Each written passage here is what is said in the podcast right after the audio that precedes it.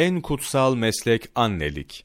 Günümüzde en popüler konulardan birisi kadınların istihdamının arttırılması ve buna teşvik edici projeler. Burada bir hususa dikkat çekmek gerekir. Çalışan anne kavramı ve çalışan anneye bakıcı yardımını içeren projelerle ev kadını olarak tanımlanan milyonlarca kadını rencide edilmiş olmuyor mu? Ev kadını olarak tanımlanan hangi kadın çalışan anne değildir?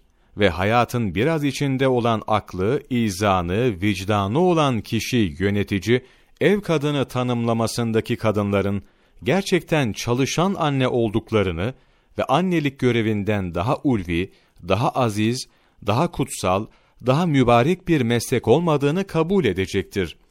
Kadınların devlette çalışmasını teşvik edici uygulamalar, batıya benzemek, Anadolu insanının amiyane tabiriyle, batıya ve içimizdeki kılıç artığı Bizanslılara yaranmaktan başka bir netice doğurmaz.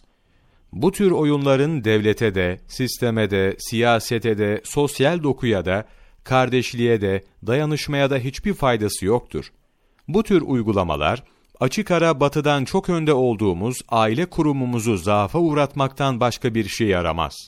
Adil devlet, çalışan anneye bakıcı yardımı yaparken, milyonlarca genç ve ihtiyaçlı anneye bakıcı yardımı yapmamanın adaletsizlik olduğunun farkına varır ve ev kadınlığı tanımlamasıyla evinde çocuklarına bakan anneleri rencide etmez, onlara haksızlık yapmaz.